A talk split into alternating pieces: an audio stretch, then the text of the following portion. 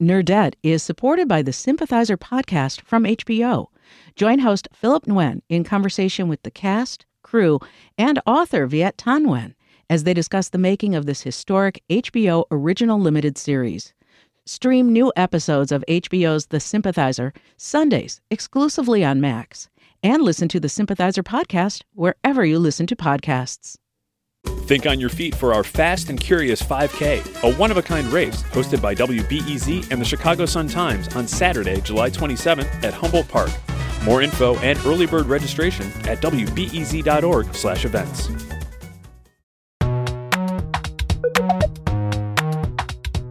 From WBEZ Chicago, I'm Greta Johnson, and this is the Nerdette Book Club. It's just like a regular book club, except you don't have to share your snacks. It is the month of August, and our selection this month is Andrew Leland's memoir, The Country of the Blind. It's about Andrew's constantly shifting world as his vision deteriorates, and it explores the mythology that blindness is a binary. It's also about how seeing culture perceives blindness and the history of blindness in the United States. There is not really a spoiler warning for this one, but I do recommend listening to the interview with Andrew that is in the feed. He is very funny and great, so you should go check that out if you haven't yet.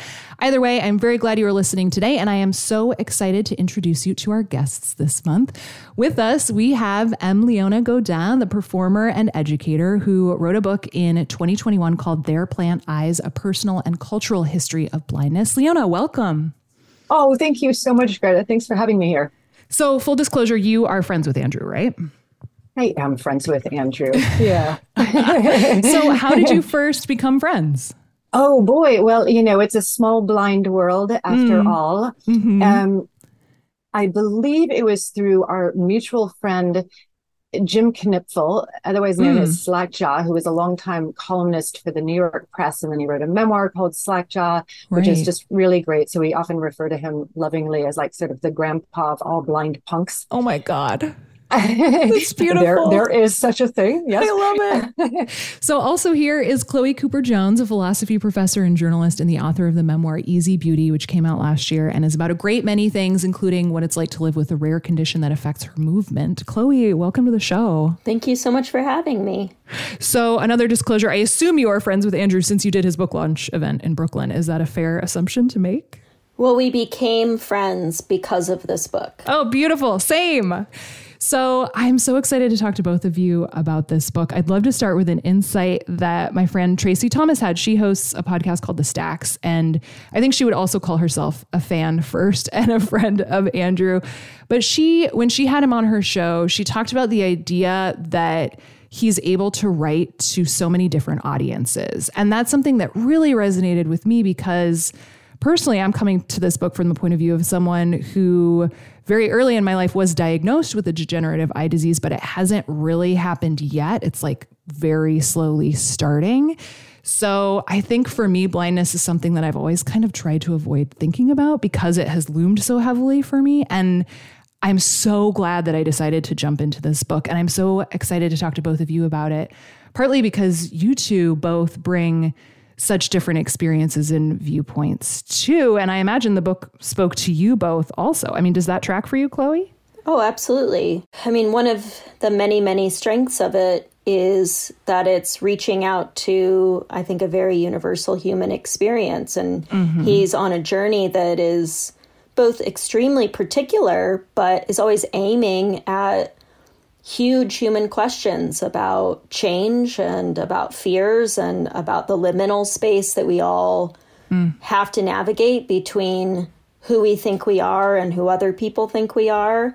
And he navigates those big questions through his own personal journey with RP. But I felt that it was as much a book for me. I also bought it for my mother. I bought it mm. for many other people yeah. that that would not consider themselves disabled. Um, and I think that it does what every great work of nonfiction should maybe aim for. Maybe that seems like an argument that I'm making, but mm. which is just thinking about um, about how many entry points we can give other people into into our work and like into our own personal how our personal stories illuminate like a little corner of yeah the universal experience and i think he does that in in about as good a way as I've seen it done. Period.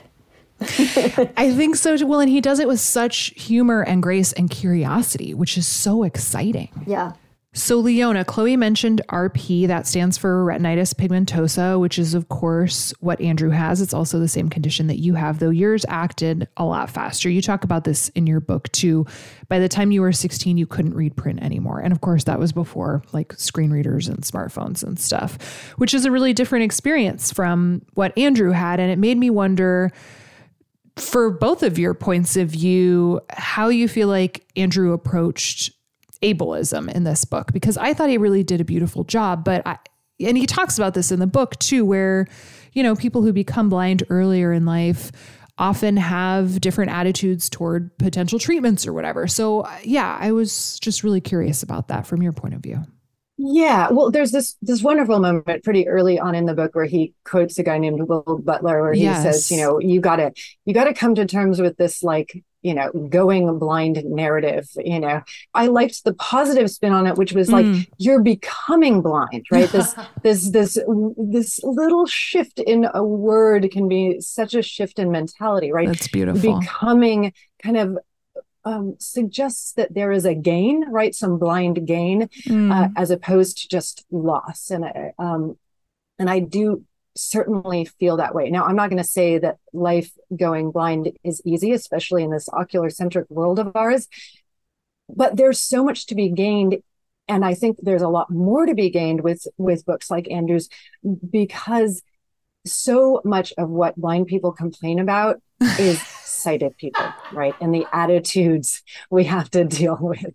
oh, that's amazing. I mean, it makes sense though. It's such a it's such a vision centered world. I mean, I think so it many really of us is. think of it as like the primary sense. Yeah, you know. And it's assuming sightedness, right? And I and yeah. I know that people get uh, uh, worried about, you know, oh well, can't we like assume anything about being human? And it's mm. like, well, I don't know. what does it do for us to, you know, to flatten the human experience and say that this sense is more important than this other sense? I think that mm-hmm. the world mm-hmm. has been built in particular ways that has not always been good for us as individuals or for the world for that for that matter. But um, so I, I think that you know Andrew's book is so important in first of all revealing you know the sight blindness continuum right the very mm. important point that most of us exist somewhere in this realm between the kind of the construct of perfect sightedness mm-hmm. and and total blindness. I mean, that's where the majority of human beings exist, right? And so to recognize that is really important um, to recognize that diversity, and then also to say, look, a lot of what we face, you know, so much of I think the real meat of his book is him dealing with his wife and his kids yes. and his friends and and just dealing doing silly things like going to the bathroom in a bar or whatever. Yep. And that that level of you know, dare I say, internalized ableism, internalized oculocentrism is a problem that we face as blind people that we don't really have to, right? It doesn't have to do anything with loss of sight. It has to do with perception you know, the thing that immediately struck me about this book was its sheer generosity in the sense yeah. that he is able, Andrew Leland is able to incorporate so many layers of the human experience and also his profoundly curious mind. And I think that that's, I mean, content aside, that just feels like thrilling writing I want everyone to get to experience because I love great literature. Yeah. I think then, you know, moving more specifically into some of the things that Leona is talking about um, with internalized ableism is I felt, and Andrew and I spoke about this a bit at his book launch. Um, I think one thing that he does so well in this book is he doesn't ask anything of other people that he's not willing to ask of himself in terms mm. of his approach to explaining the experiences of ableism. So there are moments in the book in which he'll say, you know, this stranger asked me an invasive question, or we were at an event, you know, where we were subjected to a Billy Collins poem that says, "Get on your knees and thank God for your sight." And oh my you God, know, I forgot about that part. yeah, it's like, you know, it's like those moments are in there where the uh, where the the sort of um, limitations of the other crash upon um, upon him or upon his family, and and create this, you know, very painful or very sort of barbed sense of um, living in a world that's just not it's more than just not suited for your body it's people's unbelievable limitations mm-hmm. around their imagination of the wholeness mm-hmm. of a mm-hmm. disabled life is one yeah. of the forces i mean that's that's a far more reductive and limiting force in my life as a disabled woman than my disability mm. and that's a very important part i think of of this book he is holding other people accountable for the ways in which the limitations of their imagination of the wholeness of the disabled life limit him in a way that's far greater than RP. I think that's very important. But there are no bad, you know, bad quote unquote people in this book. And there are no places in this book in which Andrew Leland's saying, look at what you are all doing to me. Hmm. He's instead saying, like, okay, let's look at what existing in this world does to all of us. And he interrogates his own internalized ableism. And I think maybe most profoundly his his wife's as well and and the mm-hmm. way that their relationship has to grow, that this this experience is not just happening to him, but it's happening to everybody around him. And I think that everybody that loves him has to do that shift that Leona um, highlighted from going blind, oh, what's this going to do to us, to becoming blind, to inhabiting a new space together. And I yeah. think that that is, um, that's just part of what makes this book uh, so incisive and so powerful is that he's willing, with such generosity, to give us all those layers of that becoming and not just the ones that are self protective or that are indictments of. Mm cruel other people, you know. And yeah. and that's that's a huge credit to his bravery, skill, talent um, as a writer, and and just what a gift this book is.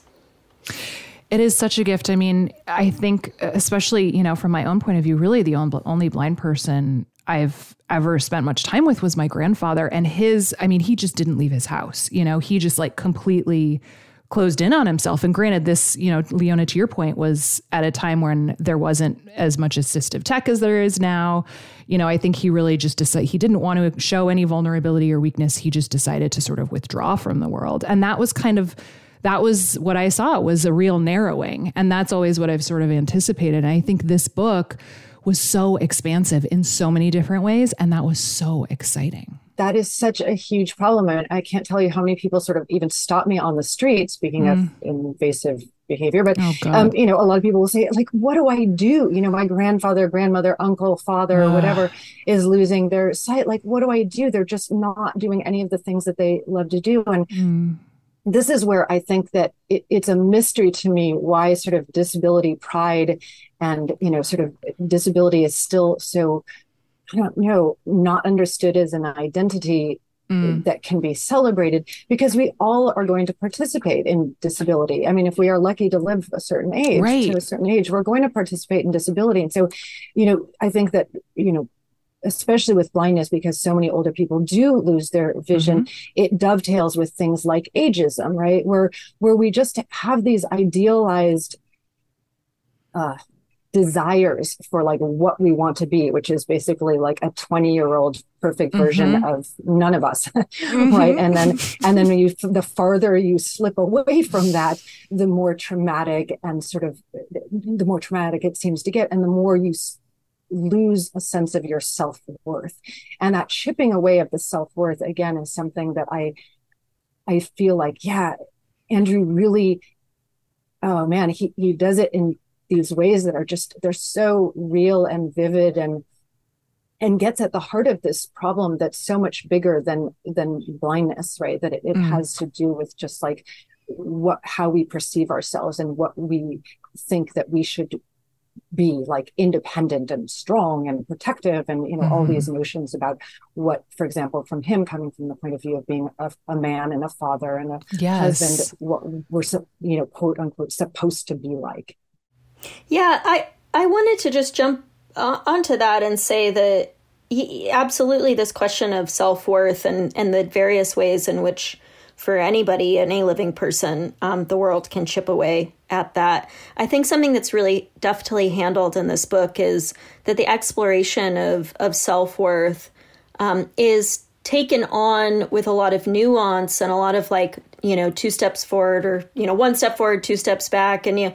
and and i think often what can happen with disability narratives and even from disabled writers themselves is you get a sense of pressure from the world or from the publisher or from an imagined audience that you need to you reduce your story to inspiration for mm-hmm. other able-bodied people uh, and that i think is another form of being self-reductive or the world being reductive to you or thinking of you as less whole mean that when we do see narratives of, of disability in popular culture, which to speak to Leona's point is still way, way, way far mm-hmm. behind um, mm-hmm. any other thing that that we consider um, identity. But when we do see it, we're we're most often exposed to disabled people who are living for the in service to explain to able-bodied people how beautiful their realer life is. Um, and that's done through disabled characters that lack agency, um, that have no romantic or sexual life, that don't aren't allowed to be angry or deeply flawed characters, um, and that often die so that able-bodied people can value their own lives more. Mm. And even you know in nonfiction books where there's a lot of pressure, I think, for disabled writers to leave some sort of sense of inspiration in the mouths of their readers or something. Mm, mm-hmm. And I think Andrew's book is very inspirational. Absolutely. It is. It is. But, and yeah, it's funny to hear you say that because it's like, well, he kind of does. Oh, but no, I think it's, I think, I think it's massively inspirational, but it's earned. It's, yeah. it's, it's inspiration that comes from serious thought, deep internal auditing, uh, and incredible engagement in the world, a sense of questioning, a sense of direction that is not perfectly linear. And that to me sinks me down into the wholeness of a life, mm. which is, yeah, that can be very moving and inspirational, but not in a way that is what we quite often end up seeing or or feel pressured into, which is a reductive version of of what inspiration can be. Mm-hmm. And Leona, that's something you talk about in your book around Helen Keller, especially. It's just like woof. Yeah, let's just let's just put it out there, right? We want to avoid inspiration porn, right? Yeah, Which is sort absolutely. of this uplifting of um, of a, a certain individual um, that rising above the the sort of the slop of the rest of the people that have the same disability, right? And there's this this idea of sort of inspiring you to appreciate the life you have, right? Like that's the bad kind of inspiration, right? If yeah. I'm walking down the street and people are are like, "Oh, you're so inspiring because you got out of bed and brushed your teeth and are walking down the street," right? That's the bad kind of inspiring. That's like inspiration yeah. right? Yeah. Um, the good kind of inspiring which is absolutely what andrew does and i and and by the way chloe you also do in your yes. wonderful book as yes. well um you know is the the kind that makes you be a better human right not reduces like what you are to just getting out of bed but says man yeah i'm going to be a curious engaged human being or i'm going to be you know something that i can aspire to that has nothing to do with sort of the lowest common denominator that I associate with disabilities, which is so often the case, I think. Mm-hmm. Yeah, absolutely. Let's listen to a voicemail from a Nerdette listener. Here is Anne. I wanted to comment on how much I appreciated Andrew's ability in the country of the blind to weave together his own perspective, experience, and often really vulnerable and honest reflections with a thorough explanation and exploration of historical figures in the blind community, current notable figures in the blind community, and points of controversy or debate or disagreement or issues in the blind community. And I feel like having read this book, I will be better equipped to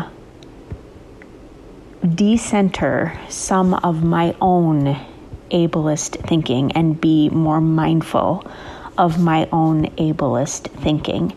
And also, I learned that there is a philanthropic arm of Pornhub called Pornhub Cares, as that was casually mentioned in this book. I think that's so delightful because it speaks to like the great spectrum of knowledge that you get from this book, right? Because it's yes. like, yes, like we're, you know, those of us who still have our sight are learning how to like decenter our own, and, and, and also like who knew about Pornhub? It's just perfect.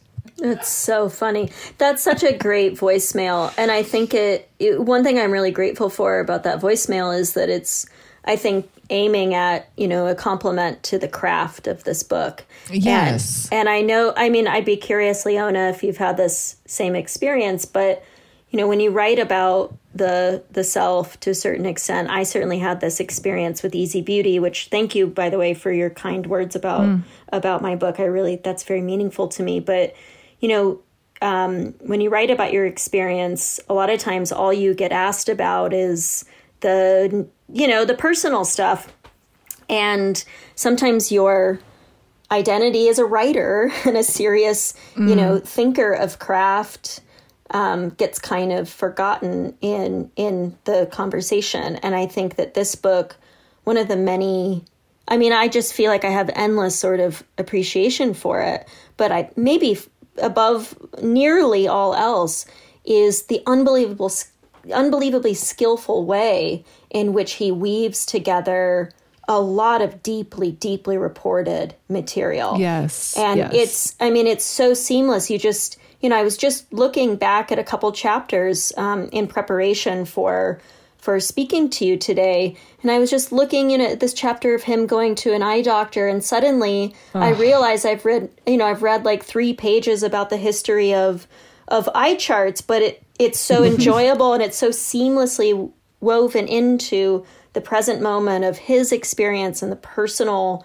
and the humorous that you know it's like he just gives us this information and in I don't, it's just such artful ways. And I think that that is much, much harder than, than people realize it's so, I mean, mm. I'm, I'm envious. I've, I'm teaching this book in my class at oh, Columbia cool. next term. Like, I can't wait to talk to students about just the skillfulness on the sentence level, on the paragraph level, structural, structural level. Like, it's just a real marvel of like literary achievement. I think you're right. I think too, and and I think you kind of spoke to this already. Also, Chloe is the idea that he is holding ableism accountable while not being really aggressive or you know like i think there's like an invitation to people to consider their own roles in this without without shaming them or berating them which i think is also very generous yeah i mean we we talked about this a bit at his book launch like one has to ask themselves eventually um, what is my real goal in addressing some of these topics and i think mm. certainly for me and and i think for you know i don't want to speak for him but this this is something he talked about is like our goal is to really move the needle like in mm. terms of like getting real equality like getting people to to do that you know in auditing of self to get people to check internal ableism and i think that you know an important tool for for moving that needle is recognizing that for all of us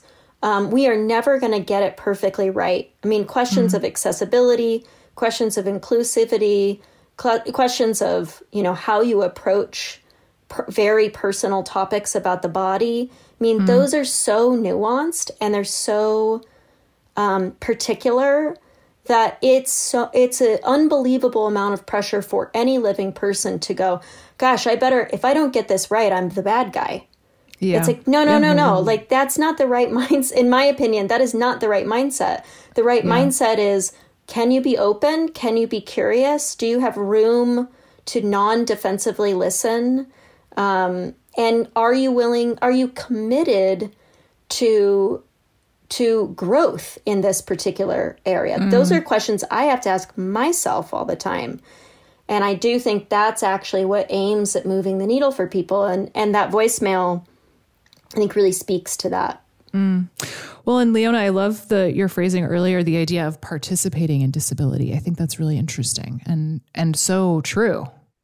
Yeah i mean i think that that people talk about empathy so often but i really think that humility is maybe the better way to go about mm. things right that you actually can't know what another person is experiencing you know mm. i mean you mm-hmm. can you can learn about it you know through reading like wonderful books like this but but in the end you just have to recognize the fact that you're not going to get it and if you simply say oh i'm going to close my eyes and try and pretend what it's like to be a blind person Mm-mm. yikes that's scary okay never that reaffirms all of my ideas about how horrifying blindness Ooh. is right like I, I just don't think that um yeah i think that that idea of, of realizing that you know we need to be humble in the face of like what we don't understand in the face that like times are changing and and our concepts of identity are changing and language right i mean we haven't even mm. talked about language but mm. i mean language as well you know is is constantly shifting around us and that that's okay not to be scared by it but to, to yeah. embrace that yeah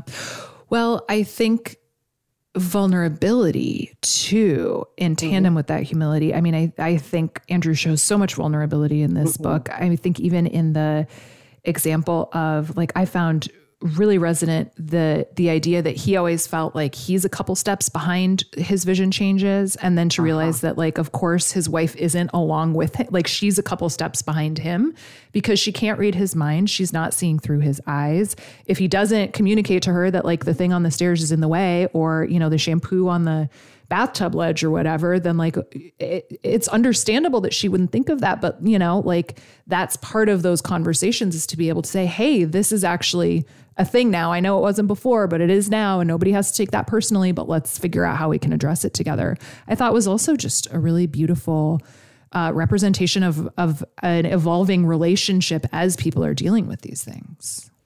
I agree. And I think that's actually something anybody in a long term relationship can recognize. Yes. like, yes. that's, I mean, that's what I mean about, as I was saying earlier, you know, how Andrew always finds this way of aiming at the universal. I mean, mm so many of the things that he's talking about are just basic problems in in human communication or sharing lives, you know, sharing a life with another person or you know, when you choose to share a life with another person, how much of their body becomes your body, you know, like mm. to think about or or what it really means to to think with, you know, this sort of shared life in mind. And mm. I think that I think that's part of why this book can resonate with so many people. I think, especially um, when it comes to the relationship with his son, I think it speaks not only to him being a lovely father and them having a wonderful relationship, but mm. also the fact that kids don't have the same perceptions yes. around disability that adults do, right? Mm-hmm. And so this mm-hmm. is kind of an, a really um, active way of showing that ableism and ocular centrism are learned behaviors, you know, yeah. and when you have a kid that's growing up with a dad with bad peepers. I love it so much.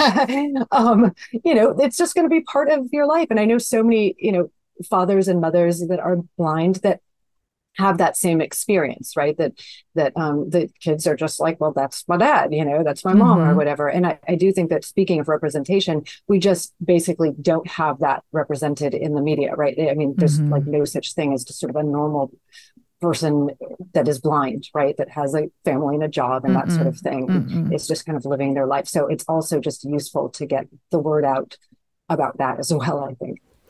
Yeah, I think that's also um, a really, yeah, really important part of the book. And I know for me, you know, the book that I was able to write really didn't, it didn't, it could not have existed without my son because my son was, mm. I recognized suddenly that that I had an experience of someone loving me before ideas.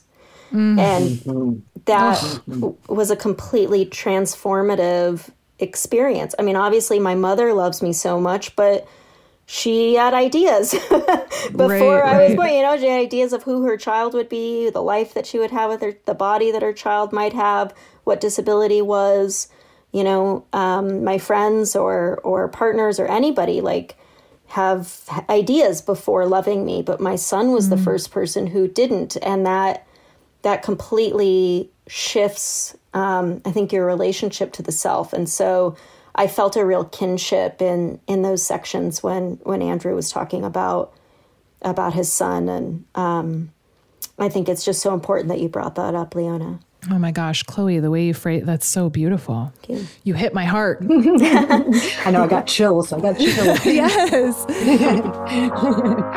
More with Chloe Cooper Jones and M. Leona Godin in just a minute.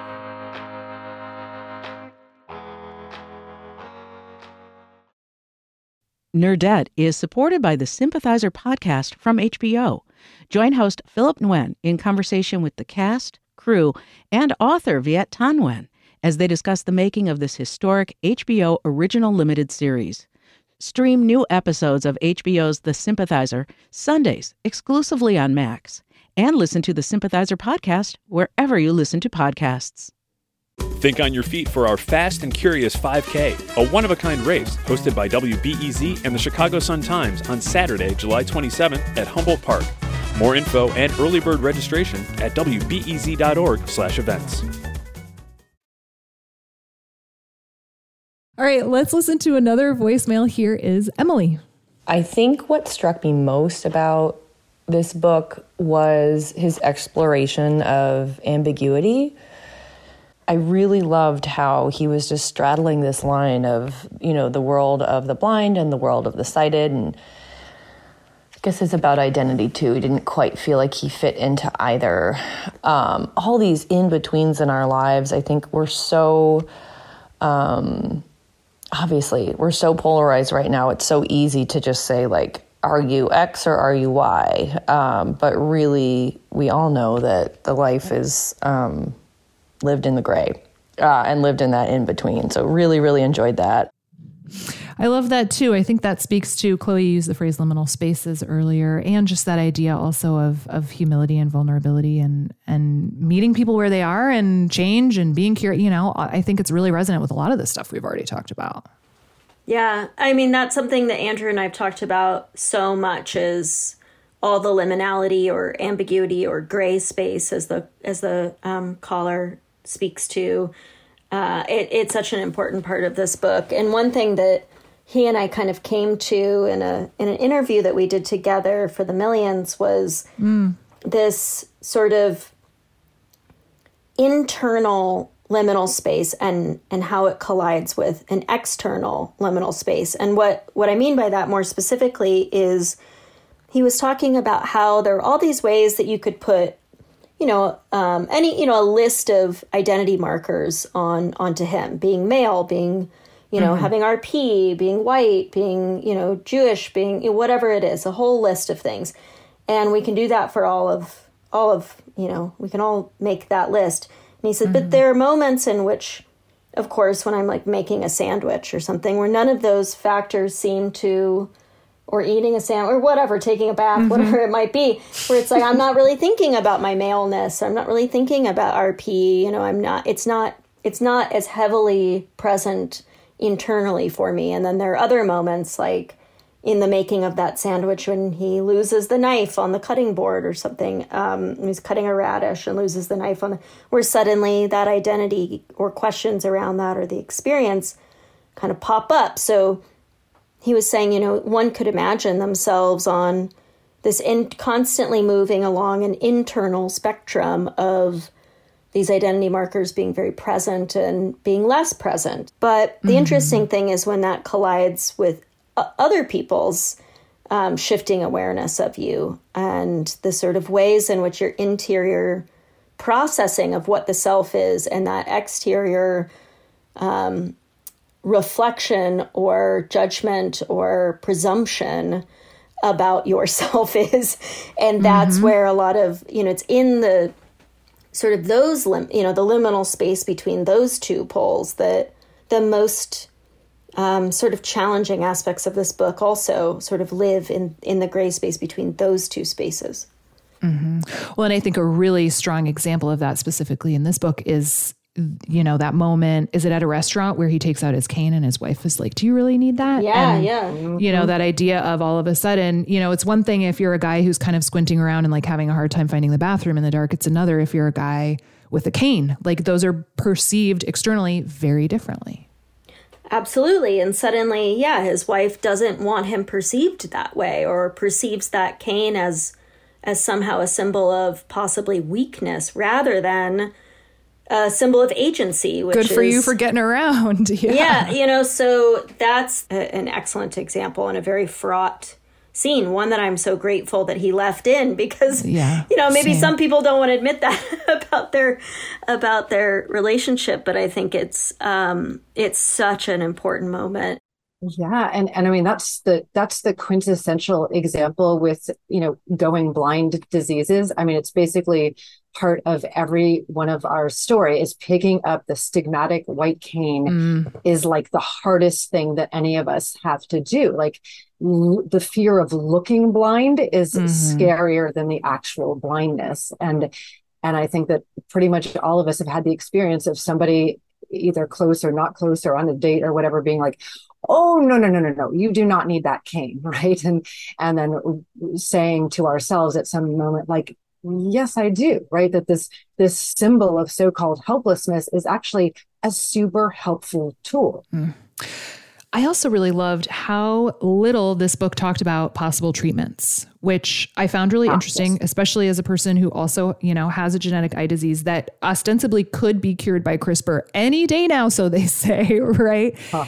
But to think about like the the fact that there's very little emotional investment in that possibility that this is really about engaging actively and I just really appreciated that about it. I thought it was a really I was really grateful for that approach, I think. Did that strike you too, Leona, or did you not really think about that aspect of it?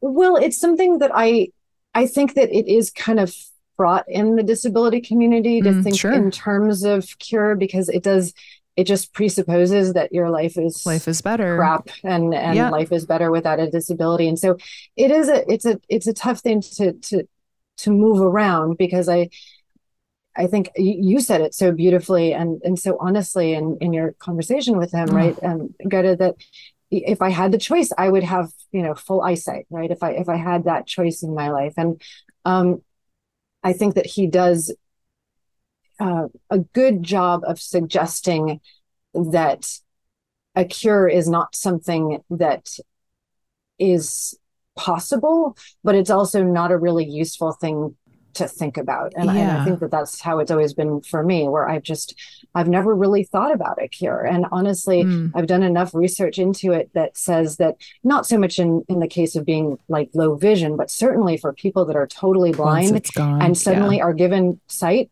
this does not end well like most mm. of the mm. time mm. it does not end well at all you know you you come to do a certain you you your brain your identity everything gets hmm. used to doing things in a certain way and it can be extreme like as devastating going the other way around which is i think counterintuitive to a lot of people now of course that's not the same as you know being in the throes of of losing your vision and feeling like, man, everything that I used to do so easily is now really hard.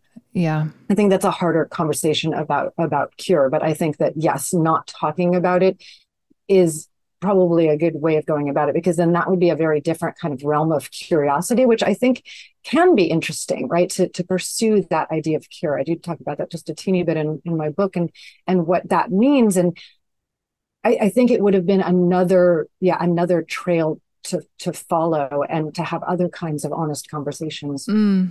So we do a rating system with our books every month, and it's like always. I mean, it's completely arbitrary, but we thought with this one it would be fun to do peepers. Peeper. Peepers. Okay. peepers. Okay. So between one and a hundred peepers, how many peepers would you give this book? Chloe, let's start with you. I'm giving it I'm giving it 500 peepers. Yes, I love it. I love it. I think that's extremely accurate and beautiful, and I love it very much. What do you think, Leona? Are you with us? I'll take that. I'll take those peepers and double it. No, I'm just kidding. I'm, amazing, just amazing, amazing. I, I'm just gonna, um, you know, I, I, agree with that. 500, or you know, yeah. if the upper limit the is maximum 100, I'm, possible. I'm, I'm giving the max. Yeah, yeah, yeah, yeah. I love that. So, um, the other thing that I asked y'all to bring some ideas for was books that are in conversation with this one. And that could be tone, topic, uh, genre, really whatever. We try to be as expansive as possible with that. Um, I would love to recommend both of your books as being part of con- the conversation because I think they're both really lovely and and as you both kind of spoke to, also the idea of kind of wrestling with with disability and how and whether it defines you in terms of your own memoirs is just a really beautiful and fascinating concept. So I highly recommend There Plant Eyes and Easy Beauty. Um, but Leona, thank you. As you were thinking about other books that really resonate with this one, do any specific titles come to mind? So I absolutely recommend a book by deafblind poet and essayist John Lee Clark. It's called Touch the Future. I believe it's coming out in October. Also, he has a book of poetry that just came out called How to Communicate. Mm. Both Andrew and I are big devotees of, of John Clark. He has some just amazing ideas about inclusion and the problem with inclusion being always like a one way street, right? Like let the disabled people in. And mm. he has really helped to shift my mentality about the idea that, um, well, if if the sighted hearing world wants to come and check out what we're doing over here in the deaf blind world, we will by all means let let them in but i'm not going to worry about like trying to fit into the mainstream mm, things like that it's that's beautiful. really radical I- ideas so highly highly recommend Awesome. That sounds great. I love those recommendations. Um, Chloe, what do you think? Yeah, there's so many great books that that come to mind. I think one specifically is Disability Aesthetics by Tobin Siebers, um, mm. which is a book that looks at the history of art. And I think that Andrew really brings in a lot of, of thinking about art as well as mm-hmm. as other types of histories. But I think the kinship that I feel is one of the most powerful things for me in this book is the way that Andrew is able to sort of recontextualize what it means to use adaptive technologies or assistive technologies mm. and you know and to to make a great sort of argument about how every single one of us is using some form of assistive technology like the sneakers i wear to go across gravel um, you know I, none of our bodies are perfectly suited for this harsh difficult world so you know thinking about assistive technologies as a spectrum rather than sort of some niche thing for an other type of person.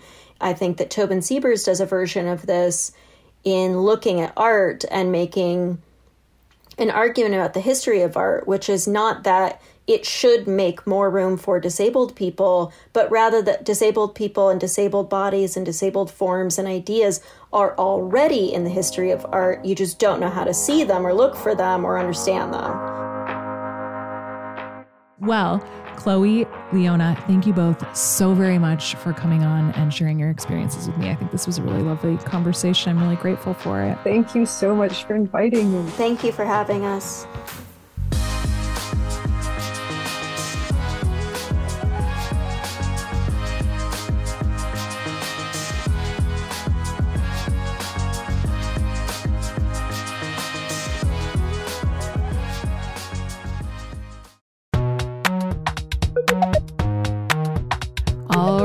That's it for this month. Thank you, as always, for reading and listening along. I really appreciate your insights about this one, and I hope you enjoyed that conversation.